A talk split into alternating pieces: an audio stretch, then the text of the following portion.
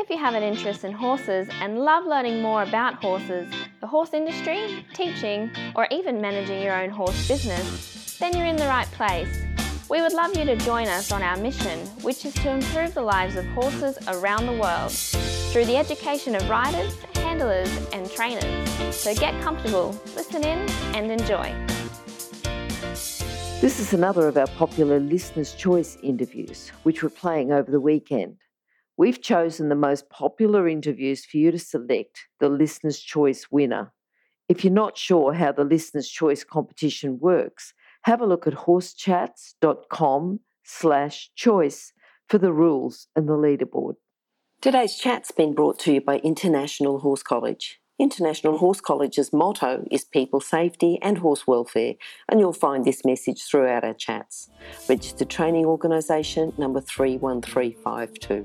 Today's guest is Anne Batley. Anne's a dressage specialist, trainer, coach, and coach educator, and she also brings in a wealth of knowledge from stock horse background and camp drafting. How are you today, Anne? I'm fantastic, thanks, Glenys. Fantastic. And I'm looking forward to hearing your favourite quote. Well, are you ready for it? Yes. If you think you can or you think you can't, you're right. It was by Henry Ford.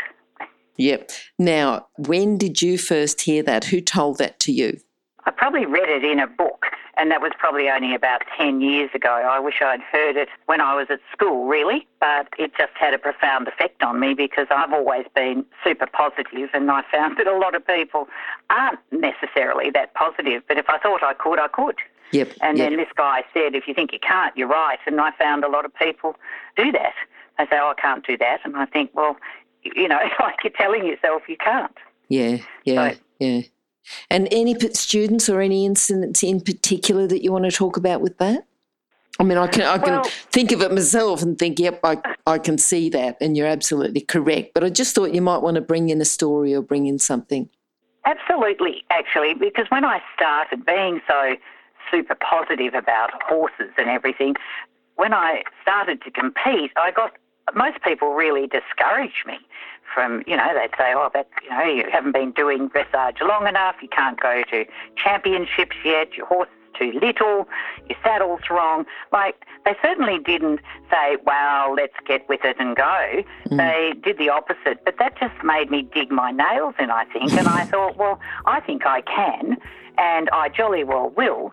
And the interesting thing is that I did, and I was very successful right from the very start. I'm not quite sure how, Glenys, but it just turned out that way. Even in the first year of my dressage, I got invited onto the state dressage squad. Mm-hmm. And mm-hmm. I don't think I had a clue what I was doing particularly, but I was very positive. okay, well, look, you might even give us, you know, because that's that's a bit of a different story. But if you can tell us, first of all, how you started with horses, and then we'll go on and talk about how you started with dressage. Oh, God.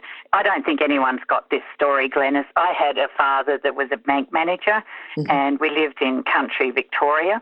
And we moved around all the time. Every couple of years, we'd get a move. And from as long as I can remember, I just had this deal with horses. I just loved them. I just wanted to be with horse. And he wouldn't let me. So I wouldn't be denied though. I had a brother and we would go around the local country town and we found a paddock that had horses. They're probably ponies when I look back, mm. but we knew nothing about them. But we would just climb the fence. The horses would come up. Richard would boost me onto the horse. He would bolt on, and they just go across the paddock. And obviously, my brother used to know if they were getting a bit dicey, and he'd just yell out and he'd say, "Roll off like an Indian," and I did. So my first riding was riding horses that I didn't know, no saddle, no bridle, actually no idea. But I thought it was just fantastic fun. I was an Indian in my head and I was riding and I was in heaven, really. Mm, mm. And that's where it all started. It's... And I actually didn't get a horse of my own until I married. and we got our farm where I am now. So it was very late to start in the horsey field for most people, I suppose. They don't start at the age of 20 or anything. And, and I'm thinking about, you know, some instructors I know and, you know, would be cringing at the thought of someone learning to ride on horses, just, you know, unknown horses, as you say, no saddle, no bridle, no control, just get on, roll off if they get a bit fast. Yep. was insane, really, but that's, yeah. that's how it started. Yeah, yeah. And now, when you first started riding, did you start riding in dressage, start riding in other disciplines? How did that start? Yes, no, when we got here to the farm, I started, and I also had a dream of, you know, being at the Royal Show and things like that. So I started at just hacking. Mm-hmm. Probably that was the first thing I started to do, and I achieved that goal and went to the Royal Show. And at that stage, I'd met another lady in the local town, and she was riding dressage and competing. And I watched her ride, and I thought, oh no, this is what I've got to do. I've got to do dressage. Mm-hmm. And so she really started the ball rolling, and the horse I had was too small to do dressage officially. Mm-hmm. And I never contemplated doing anything except official and doing well. So that positive mindset.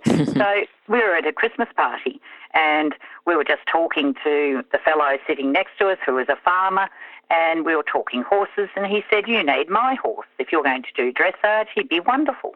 So we went and looked the next day and we came home with a 15 two hand ex racehorse that he'd been playing polocrosse on and clerk of the course at the Narrogin races. And he was eight years old and that's where we started. And he was my best dressage horse. Okay. And he took me to, yeah, he took me everywhere. That, that yep. little horse was amazing.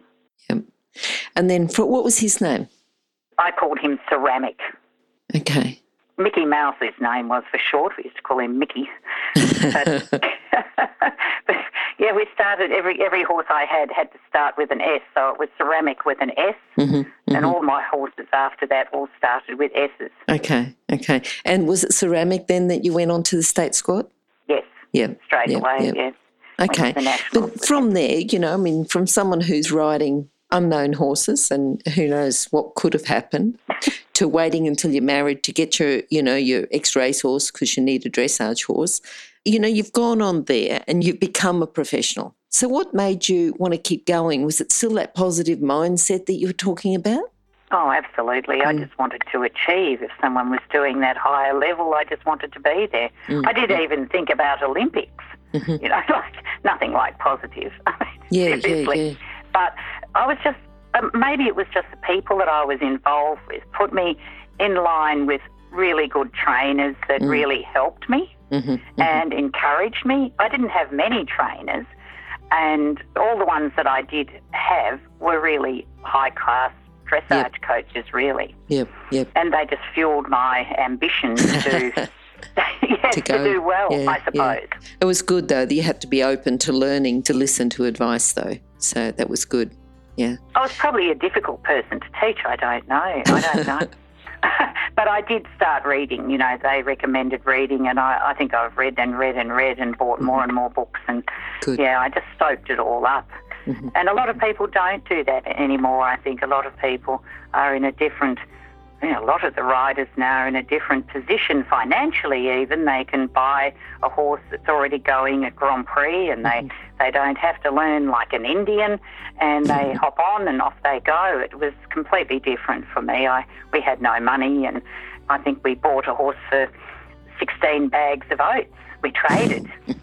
and he went to the state, he went to the national dressage championships. I mean, it was you know, people say you need this and you need that, you need an expensive horse or whatever, but I think you just need great desire and willingness, like you say, to learn and and to try and try until you just get better and better at it. Okay. But I think I love the horse, Glenys. I, I think that's something too that you've really got to love the horse you're working with. Yep, yep. Yep. You know, like I just couldn't buy one out of the paper or off from a video. I had to personally see the beast and there would be some connection for me, and I'd say, yeah, I'm going to take him. yeah, yeah. And you said you had some great trainers early on. Who has influenced you? Who are those trainers, or who's the, the person who, um, you know, you said first of all there was someone in your local area who influenced you, and then others. Have you got names for those people? Well, the first one that influenced me was Gert Donvig, and the local lass. She was her brother was involved with uh, a girl called Margot. Margot Bolt, she ended up being. Mm-hmm. Oh, and, wow. Yeah. And early on, I became friendly. And Margot at that stage used to bring out Gert Donvig. He's since yes. passed on. So he used to come over three times a year. She would get Gert Donvig over, and we would have a five day dressage clinic. And Rob would let me go. He would, I'd leave all the kids' food and their clothes and everything, and I would go up to Perth and ride for five days with Gert. And he was just fantastic. He he knew. He, I think he was frustrated with me, but I'd say to him, you know, like, I'm really trying, say, and I will keep helping you. I will keep reminding you because he said, I know you have a real passion and you want to achieve. Mm-hmm. And he really, really encouraged me. Mm-hmm. Good. He was the first one that Yep. set me on my path, and he rode magnificently. And, you know, and I went over to Macedon and had the chance to ride on their horses and do Piaffe and Passage. And, oh, you know, like, that was it for me. I just wanted to do that. Yeah. Yeah. You know, Yeah. it was wonderful. And because we were, I was already invited by the state to join the NCAS team. Mm. You know, we had Wolfgang Holtzel come, and Yep. he was wonderful too. He he sort of confirmed that I was doing the right thing. Like I always thought there should be lightness, that the horse should carry itself, and I should teach the horse and be part of the horse. And he sort of said, "Yep, just keep going." And Mhm. and I suppose when Harry came, I didn't have that many teachers, I suppose. I just stuck to the same ones with that group. And then when Harry Boldt came, yeah, he was just, he honed all my little higher level skills, if you Yep. like, with dressage. He was such a master teacher. Mhm. Mhm. Then, yeah, they were just good. I had Nuno Oliveira, and, you know, you talk about trainers. Uh, in the last 10 years, I suppose, we live so far away from Perth, and I saw a girl ride that I taught, Yep. and she was very difficult. And I'd done my best with her, but I just couldn't get through what I wanted to. And I saw her this day, and she was just as happy as. And, and I said, Who have you been having a lesson with? And she said, I've just been to Steve Brady. Have you heard of him? Yes, I have. Yeah. Yeah. Yep. So then I thought, righto, I've got to go and see this man. I'll have to see Steve Brady. So I took my beautiful washed dressage horse to my first Steve Brady clinic, and it was at a town called York in the middle of the country. And I think I was the cleanest horse there with all the stock horse people. It was the first introduction to the stock horse, if you like. Mhm. Yes. They were actually quite friendly to me Good. yeah, he helped me in a huge way with Mm. my horse mastership. I didn't have any idea about that at all, and he just was wonderful with groundwork, Yep. and that probably inspired me then to really do a lot more with that. What what sort of groundwork exercises did he use? Everything. Like he showed me how to do travers, shoulder in, half pass, piaffe, passage, the whole bit. I could canter the horse around at the end of it on the reins, just over the horse's neck, and do canter pirouettes from the ground. And Okay. it was just wonderful, Yeah. wonderful. Yeah. Good. Yeah. But I find people don't like me teaching that to them. They get very frustrated. Do they get frustrated because they think that they're paying you to teach them how to ride, or because they don't get so. it, or No, I think you're right. I think you've hit the nail on the head, really. Mm, That I came for you to ride. I don't want to fiddle around on the ground. They just don't see the value of yeah, it. yep, yep. If they've got a sort of very focused goal to go out to a competition, they may not understand the value in the groundwork. Exactly. Mm, Exactly. Yeah, as much as I'd like them to, I, I encourage people to come here and try the groundwork on my horses because because of all these back operations, I've spent a lot more time on the ground Mhm. than on top of them. And they're really good, you know, like anyone can come and the horse knows all the exercises and the pattern and they'll start doing it even if you're not Yes. you know, but you can get a really good idea of what you can teach a horse from the ground and how you can see it. And yeah, they've got to know the exercise. And of course, when they're on top, then I put them on the top of the horse. And if they start the exercise, the horse has nearly done a walk pirouette before they've even thought about it. Mm, mm. Not sure that that's a good thing or a bad thing. okay. Now, what's been your proudest moment? I suppose it was it was really being invited onto the state dressage squad, Mhm. really, and I never thought that I would be, you know, like in that field, and and then going to the Nationals, we went three times. I mean, it took us four days to drive across the Nullarbor Plain with our little truck, and I was part of a winning team. That was our best thing we did. I was part of the three, and we won at the Nationals, and I competed in the Inter One with that little horse, that little Yep. little X race horse, 15 2. He was Yeah. just brilliant, Glenys. He was just the most giving little horse. He would do anything. Mm. It was beautiful. And I suppose I read a few books, and I read one. Uh, It was by Anthony Paalman, an English Oh, yeah. guy, Yep. training show jumpers. And he wrote like the three quarters of the book about show jumping was dressage. And his vision was that if you couldn't do up to canter pirouette and sequence flying changes and everything, your horse wasn't schooled enough to be going across country, country and jumping things, you know, at a gallop and things. So I believed him. And I only went eventing on Mickey when he was already graded FEI and I was doing Prix St Georges and Inter One. I thought, well, you're probably ready now. so we started eventing.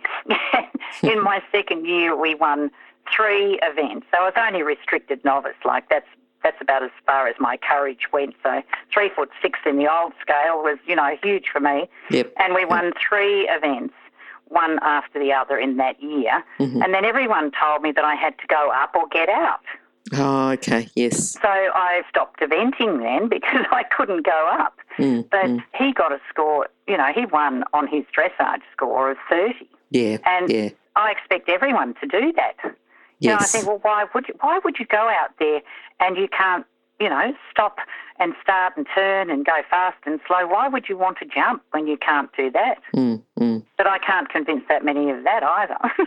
Yeah, yeah. It's the balance, isn't it, between having the training and, you know, the dressage, as you say, to be able to do flying changes and canter pirouettes, but also then having the courage to go on because a lot of people have got the courage, but not necessarily the control.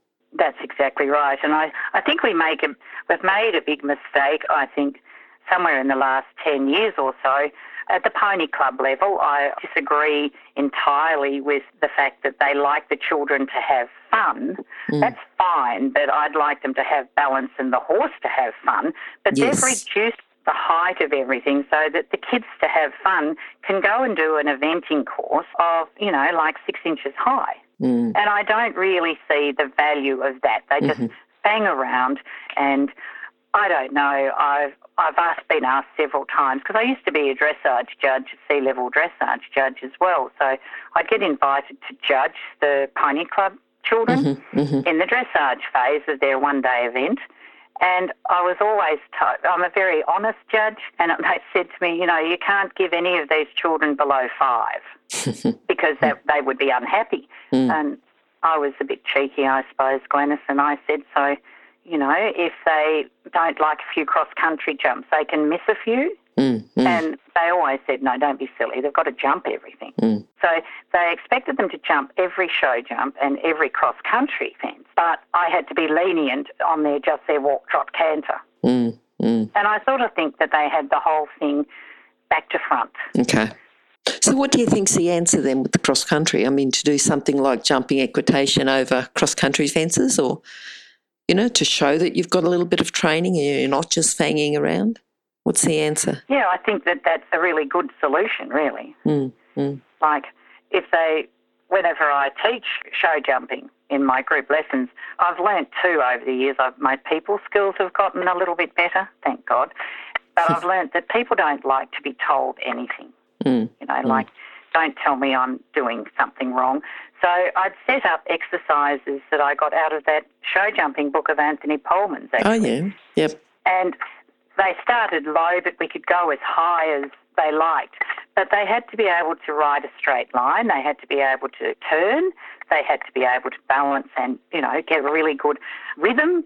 And I made the exercises exceedingly difficult. They didn't look difficult Mm, but they were. They required you to really ride, and and I found that was good because then the riders themselves realised that they weren't turning properly and that they their line wasn't straight, mhm, and so it sort of helped them, I think, understand that there was a lot more to it than just being able to kick and point, if you like. Yes. Yes. I think that that sounds good. It sounds like you almost were doing jumping equitation with them within their lessons. We've just got to now introduce it as a cross country as a as a competition. Yep, Yeah. exactly. Okay. Now, just thinking generally about if someone, you know, because you teach people with stock horses, if someone comes to you with stock horse and wants to do dressage, what sort of things would you start them on? What sort of exercises? Well, I think that I, I start them on the ground. I start everyone on the ground, mm. and I ask them what you know what they're able to do, and they all tell me they can do everything. And I start them with the walk and the halt, and I get them to move the shoulders. I get them to move the shoulders independently. So I set up a simple exercise for everyone, and I just put four witches hats out, and they do a straight line to one witch's hat where they halt and they do a turn on the forehand. And they do that four corners of the witch's hat. And then we come up and we do a halt and move the shoulders around like a quarter of a pirouette, really. Yep. And I do sideways as well. So then they come down the centre and they walk forward sideways. So I teach them right from the very beginning. And it doesn't matter how old they are, Glenys. The mm. younger they are, mm. those young kids of six and seven just blow my mind how quickly they catch on to doing all of these little sets. So I get them to move the front end independently, the back end independently, the whole horse sideways, and then I teach them how to go backward. Mm-hmm. And I ask them how they do it, and they're all sure they do it well.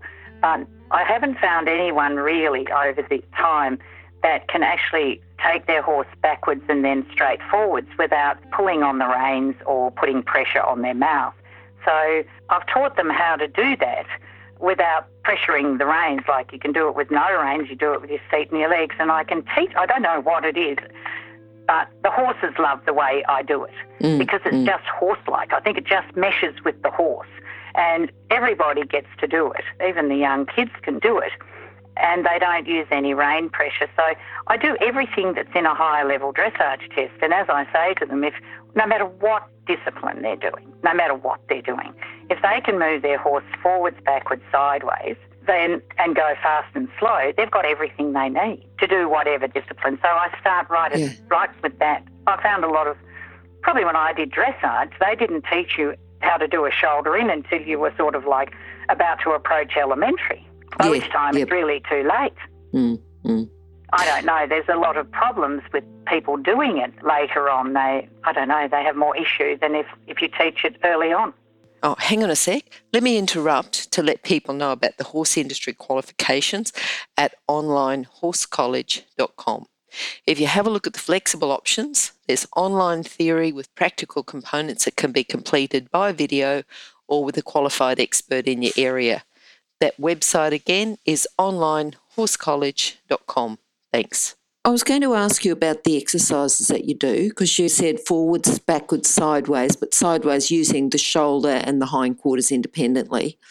Do you find then, if you use those sorts of exercises, you don't have to teach someone to ride forward and into a round outline because they're already doing it? Exactly. That you don't say, you know, like some people think that dressage is just pulling the horse's head in and that's what they focus on. Whereas if they're doing the whole, the horse has got to listen to the aids, move the shoulders, move the quarters a little bit forward, a little bit slower, a bit faster. The horse has just come into that outline. Yeah. Yeah. You're exactly right that the focus isn't on the head then. Mm, And no. you're right. It's on listening to the most people do. They think Yep. they've got. I, I've asked that question actually. I've, I've said, who do you think is responsible for the horse's outline of the neck and the head? Mm. And 90% of the riders say, well, it's fine. I position his head and I hold him there. Mm, mm, And that's how they ride. Mm. And that's not right. So it's trying to show them a better way that they are responsible for keying the head. I call it giving an aid. I suppose it's a rein aid, Glenys. I think that's missing in a lot of the training that a lot of coaches do leg aids and seat aids, but no one seems to teach a rein aid. That's just automatic. You just pick up the reins and you put them on the bit. mm, mm. But it's not that easy, is it? No, no, that's right. That's right. And that's good teaching them on the ground too. That if I pick up my rein, yeah, that was reading in a book where it said that you should, the weight of the rein, if you pick up the weight of the rein with your two fingers like a cup of tea, the horse should yield his poll to that pressure. Mm-hmm, mm-hmm. And when you do that, they do it.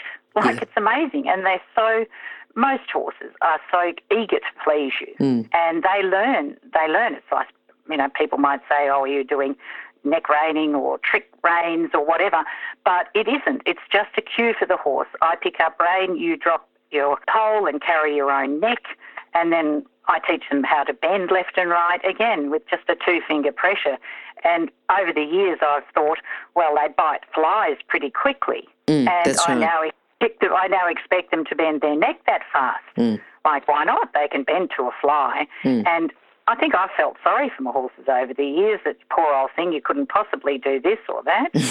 but I'm getting getting to the stage where I found that the less I do, the better it gets. Yep, yep. And what do you think your biggest challenge has been in the whole time that you've been riding? You know, because you've had, I suppose, your biggest challenge was your father in the beginning because he wouldn't buy your horse, you know. but, you know, in your, your last, you know, you're competing in your dressage and everything. Have you found a challenge, something that's really held you back that you've thought, well, everyone else isn't like this, you know, I just want to get rid of this challenge, or you've something you've learned from the challenge? Well, I suppose being positive, there were there were no insurmountable problems. I, we would just do it. We would just do it. But it doesn't help to be living in West Australia.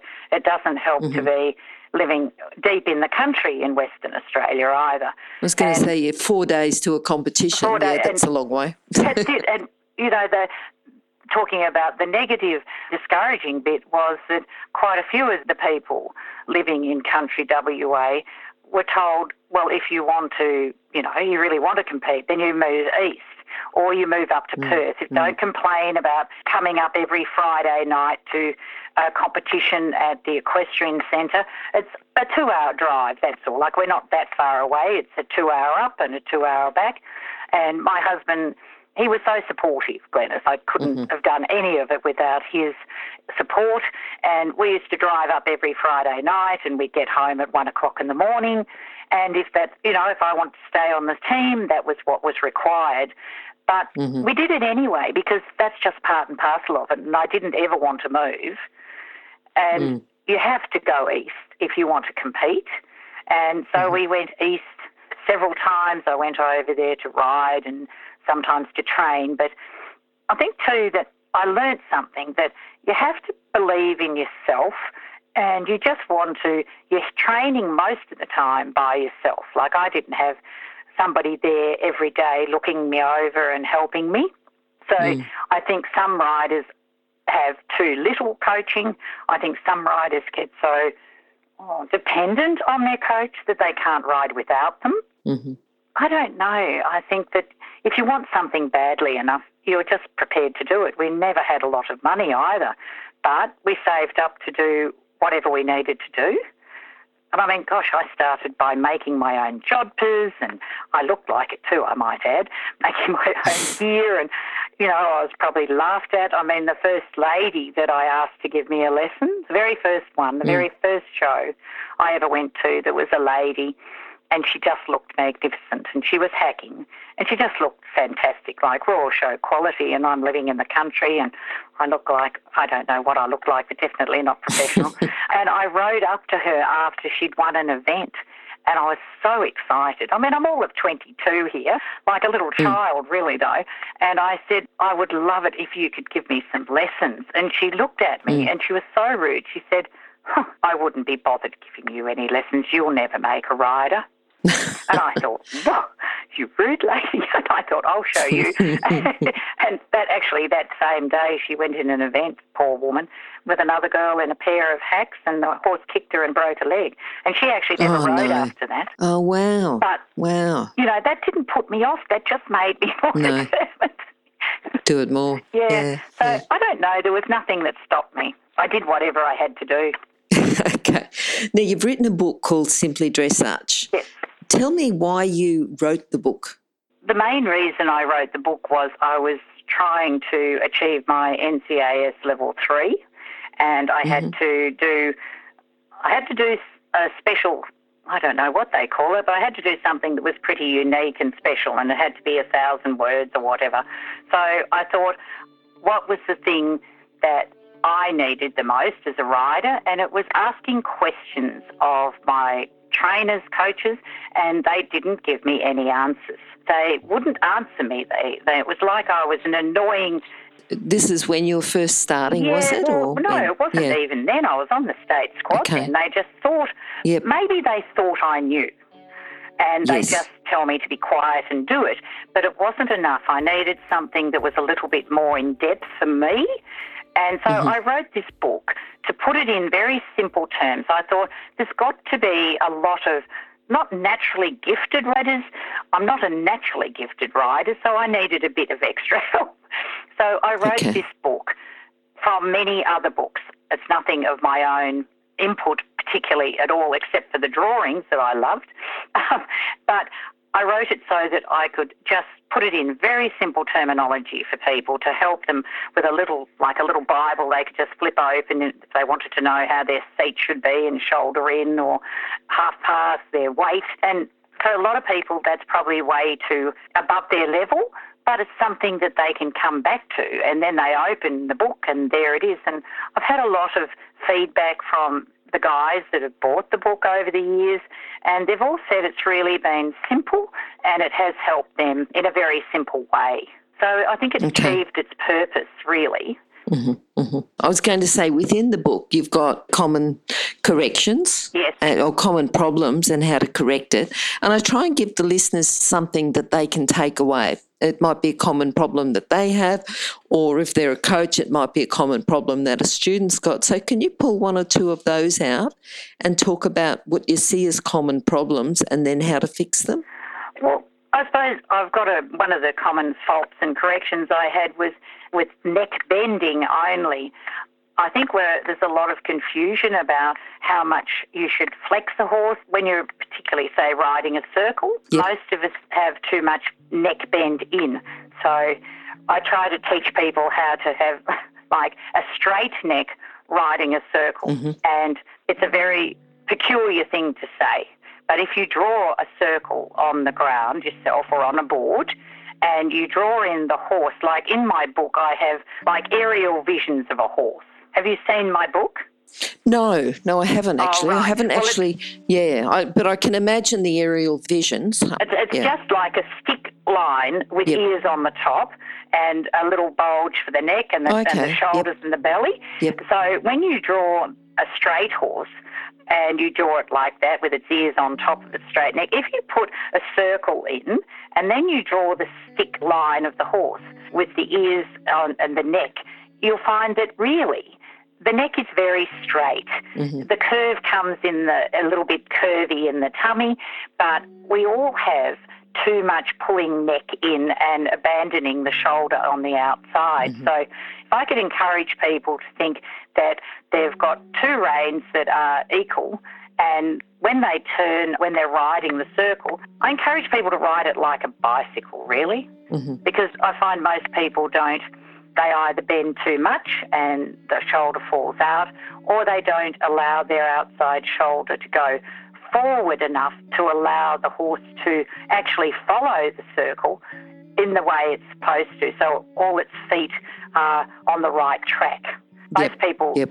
hold the outside rein too strongly and they prevent the horse from actually following the circle. Mhm. So they sort of pull the inside rein to pull the horse's neck in, and the hindquarters inadvertently then flip out. So if you look at a person riding a circle, I focus on the inside hind leg, and as soon as I see that crossing under the horse's Yep. body, then I just glance up to the rider, and yes, sure enough, her outside shoulder is not forward following the circle, like she's not looking where she's going, her shoulders aren't really following. And it's a really easy thing to ask them just to put that outside rein a bit more forward. hmm hmm That's Yeah. probably the biggest fault, really. And, you know, I mean, you think of circles, and they're just so important. You know, everyone's always trying to ride the perfect circle.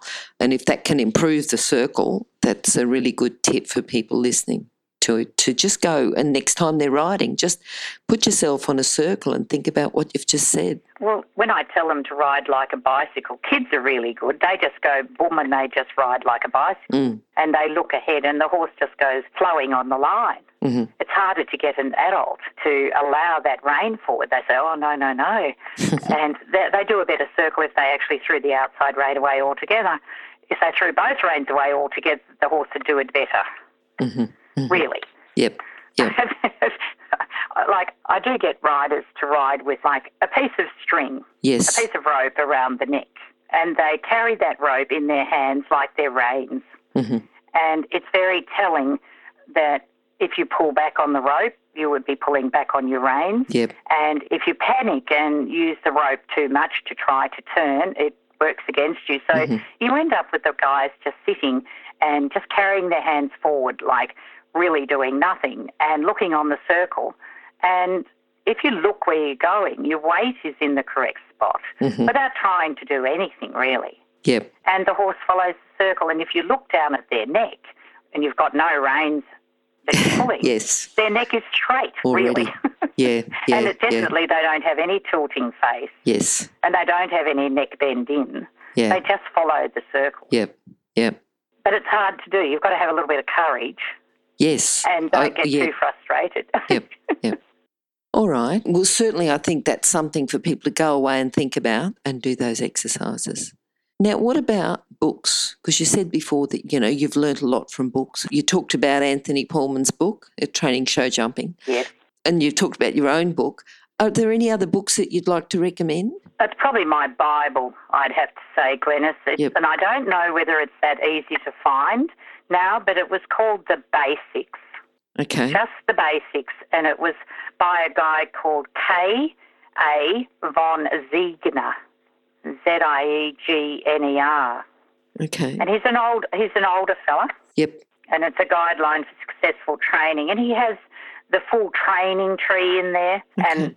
It all starts with relaxation, and I've just loved it. Um, The little book is just about worn out. I've highlighted everything, and it's got stickers all over it. Yeah. I lend it to a lot of people, and it's just got, yeah, it's just a fabulous little book. If people can find it Mhm. online, I know that a couple of the girls have said that they can't find it now. It's out of publication or it's very expensive to get. But if they can, hmm It's a I good think one. that's a great book for anyone. Doesn't matter what they're doing. It's just training your horse, isn't it? Like it's just educating Yes. your beast.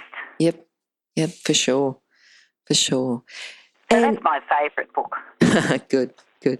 And what are you looking forward to? What are you looking forward to now? What does your future hold? Well, I've had so many back operations, and I'm very, very positive that I would always get back on the horse and compete, which I mm-hmm. did for a while. But now I've reached the stage where I think I just have to be more realistic. Yep. So, my future now, I want to teach a lot more. I want to show people what they can do with their horses, and I'm training my students now to ride my horses in competition. And I just love it. When I teach someone, Glenys, and they, I have it happen quite a bit, and they cry at the end of the lesson. I go, mm. oh dear, no, no, no, no.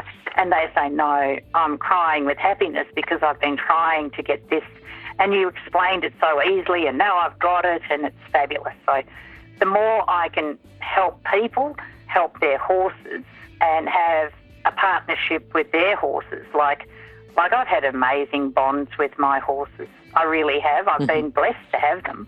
Yep. And if I could do that with other people, so I'd just like to teach an awful lot more. I teach every day if I could. Yeah. And do you think that you explain things more simply because you learnt to ride as an adult?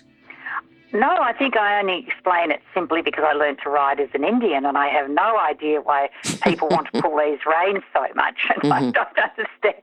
I think Yep. Yeah, I don't know. I just believed I could.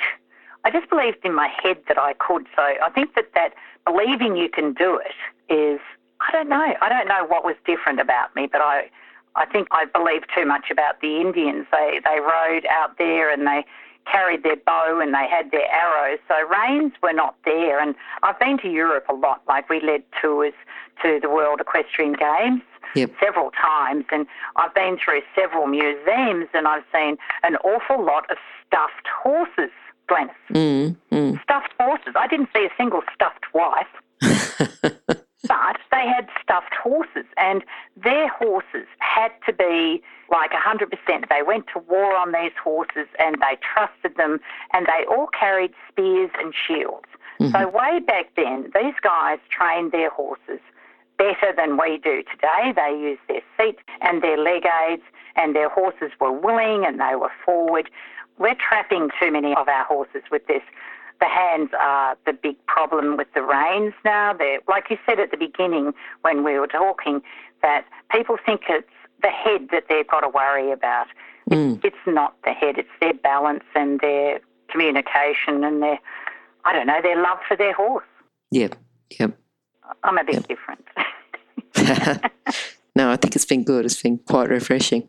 That's um, good. Good. Now, can you just sum up your philosophy into a lesson then? just so that our listeners have got something to think about and um, yeah, just go over during the day.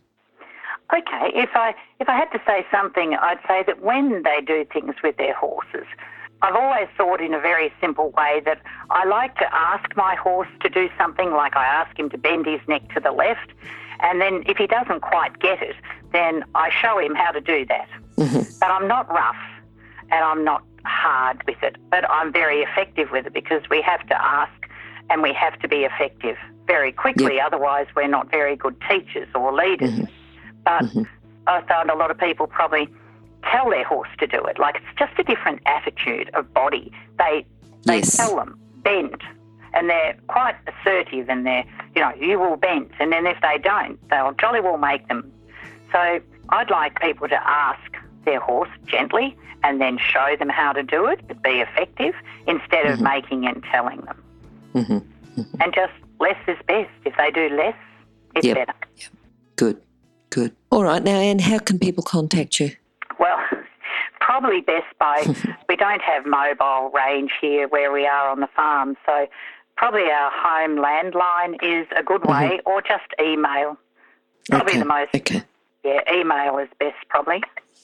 And those details will be available on your podcast page, which will be horsechats.com slash Anne Batley. And also, Anne, I'm going to put some details there about how they can get your book as well. Okay. If they go, we've got, I've got another website and it's attached to our farm website and mm-hmm. there's an equestrian page on it. So the website is just www.gelfro.farm which mm-hmm. is G E L F R O farm, or one word, yep. com. Now, if okay. they go into that, there's an equestrian page, and down mm-hmm. the bottom of that, they'll find the book, and they can just, and down the bottom, there's a button they can click and just order the book and send me an email with their address, and I can post it out. Go from there. Perfect. All right, then, Anne, thank you very much, and hopefully catch up with you again sometime soon. Well, thank you very much, Glenys, and have a okay. great day. Thanks. You too. Bye. Bye. If you've enjoyed this chat, then please comment, rate, and subscribe. If you'd like any changes or recommendations for guests, then please contact us through horsechats.com. And while you're online, have a look at the government accredited courses at internationalhorsecollege.com. Registered Training Organisation 31352. Remember that our comments and instructions are general in nature and do not take into consideration your individual horses or your individual ability and circumstances. If you enjoyed this podcast, then please leave your comment below